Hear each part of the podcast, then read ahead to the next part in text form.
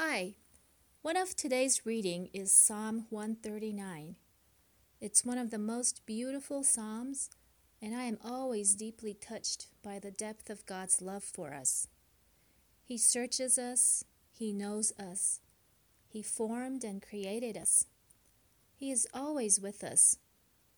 Psalm 139 beautifully expresses the, the God who is great, who creates, and at the same time who is intimately with us.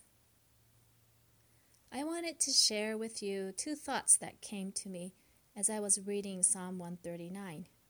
And they're not matured thoughts, and I will continue to think about them and chew on them. The first one is um, I don't know about you, but sometimes I feel spiritually fat. I feel the love of God to the point of it's too much.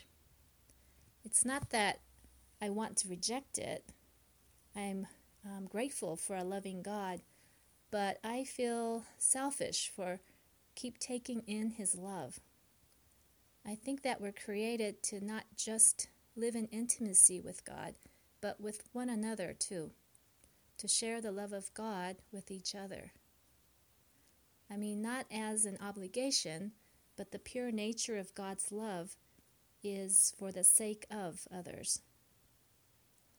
The second thought um, is the problem rises for me when there is a person who is hard to love. I don't think usually it's as intense of a situation as what King David was in, but at times I encounter a person or people that I don't agree with or who misunderstand me or who are controlling and so on. I guess in that situation, this psalm speaks to me in volumes because I know I need more of God's love, His guidance, and for God to show me what to do. The second half of Psalm 139 is an honest prayer when I don't do well in loving others. The words are strong, but they reveal David's heart.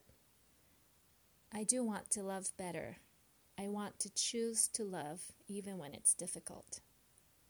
So I'll read from verse 19 to 24 and make it my prayer.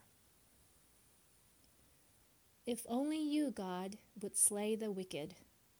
Away from me, you who are bloodthirsty. They speak of you with evil intent, and adversaries misuse your name. Do I not hate those who hate you, Lord, and abhor those who are in rebellion against you? I have nothing but hatred for them. I count them my enemies. Search me, God, and know my heart. Test me and know my anxious thoughts. See if there is any offensive way in me, and lead me in the way everlasting. Amen.